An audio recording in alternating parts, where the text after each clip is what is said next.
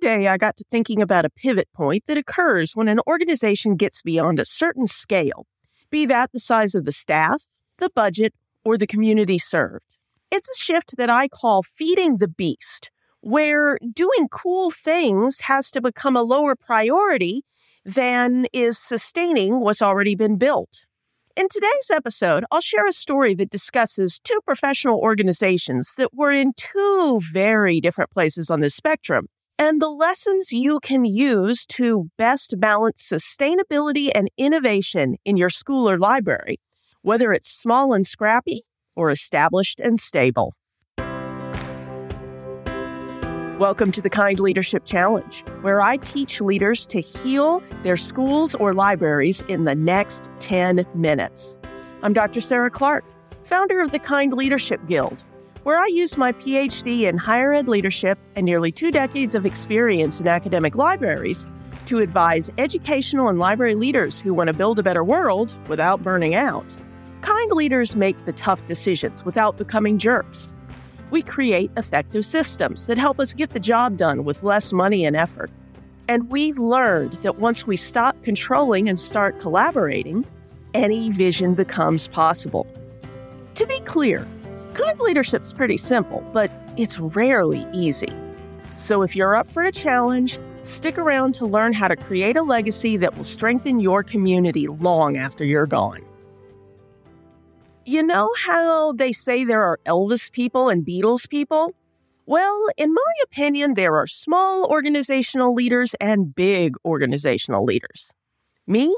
I'm team small. Things move faster, you can be a little bit more entrepreneurial, and although the risks can be a bit higher, you also have the rewards of more independence and room to create. Bureaucracy for the sake of bureaucracy just ugh, gives me hives. I think that's part of why I ended up as an academic library leader. Yes, we're a cog in a bigger organization, but as long as the budget's balanced and students and faculty are getting the resources and support they need to succeed, we're pretty much left to do our own thing on a daily basis. Not too different from the first professional organization I joined not long after I finished my MLIS and got my first gig as a librarian. We'll call this organization the United Librarian League to protect the innocent. The United Librarians League was, on paper, a local branch of a national organization of librarians with a shared subspecialty, but we mostly did our own thing. There were a couple of subgroups that hosted workshops, and a larger but still scrappy board that put on an annual day long conference.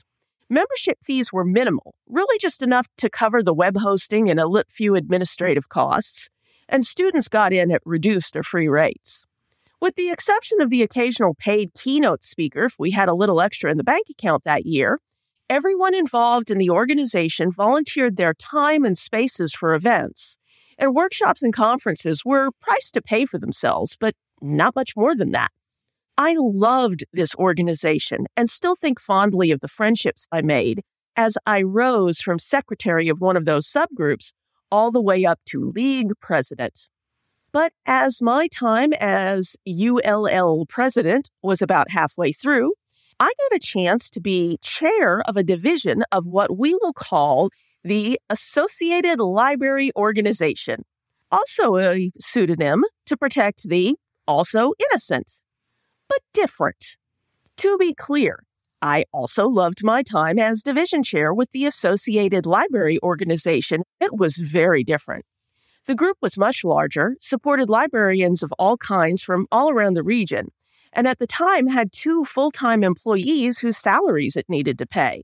That was actually part of the attraction for me to join its board as an officer. As someone who had spent her whole career at a smallish academic library, I was curious how a larger scale organization did things. When serving on the United Librarians League board, I had to make sure my ideas were achievable with minimal revenue, designed to keep our organization accessible to all, but which meant we had to live within our means. From my view as an Associated Library Organization member, they seem to be able to do a lot more than the United Librarians League with their bigger budget and I was curious about how they did what they did. Once my term started and I attended my first board meeting, I started to understand why these two organizations were so different. In the ALO, membership fees were higher, but they still counted on the annual conference and other events put on by the divisions to balance the books every year. That meant that events cost triple what they did when put on by the ULL, even if there wasn't as much difference in what was on offer as I had thought. I learned this when my first proposed Associated Library Organization workshop, an innovative notion that the United Librarians League never could have afforded, was shot down by the Finance Committee because it wouldn't be profitable enough. So, I scaled back the vision, rethought the catering and a few other expenses, and we got it in at the numbers the board needed. But we had to sacrifice some of the impact. Worse, I knew that much of the higher registration fees that put the event out of reach for many entry level librarians wouldn't actually go to things that directly supported librarians, but rather the infrastructure needed to keep the organization running. I understood the importance of some of those overhead expenses, but others seemed a bit pointless to me. Scale for the sake of scale or, as I called it in my less charitable moments, feeding the beast. Looking back as someone who now manages a budget far larger than even the Associated Library Organization, and who has to explain its nuances to administrators who may not know much about what libraries do, I have a little more empathy for the ALO. They were the longest established library organization in our area, with a broad vision of both supporting professionals and advocating for the profession. Whereas the United Librarians League was newer, smaller, and had a much more targeted mission. In fact, in some ways, the United Librarians League could only exist in the form I knew it because the Associated Library Organization was out there doing its important work. Yeah, the workshops cost more than I liked, and the balance could have been struck a little better between overhead and service. But at the end of the day, both organizations balanced their budgets, put on great events, and left the local library community better than it would have been otherwise. When I began writing this episode, I thought it would be a tale of United Librarians League good, Associated Library Organization bad.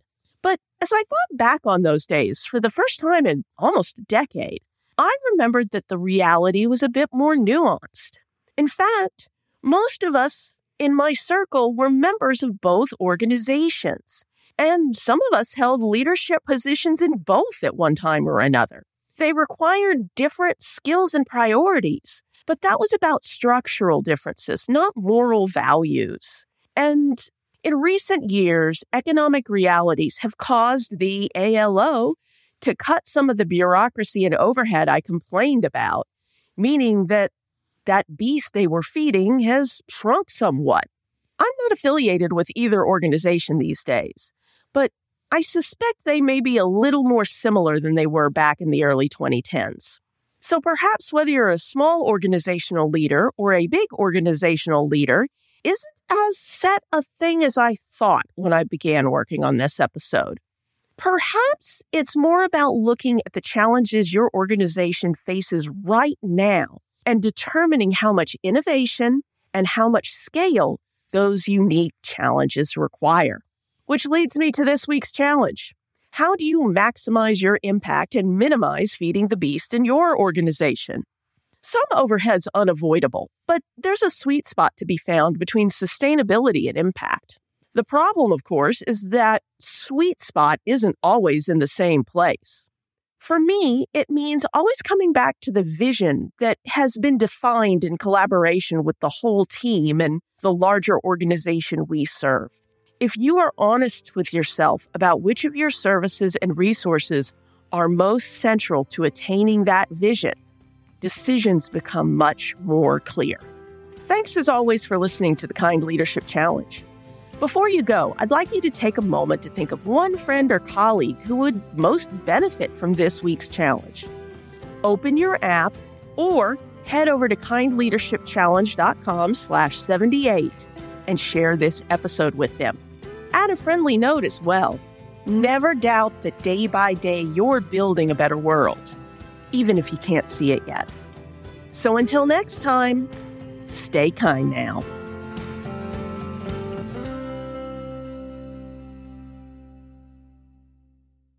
Oh, one last thing. If you're ready to take on this week's challenge but not sure how to start, head over to kindleadershipchallenge.com slash next to download the next steps checklist.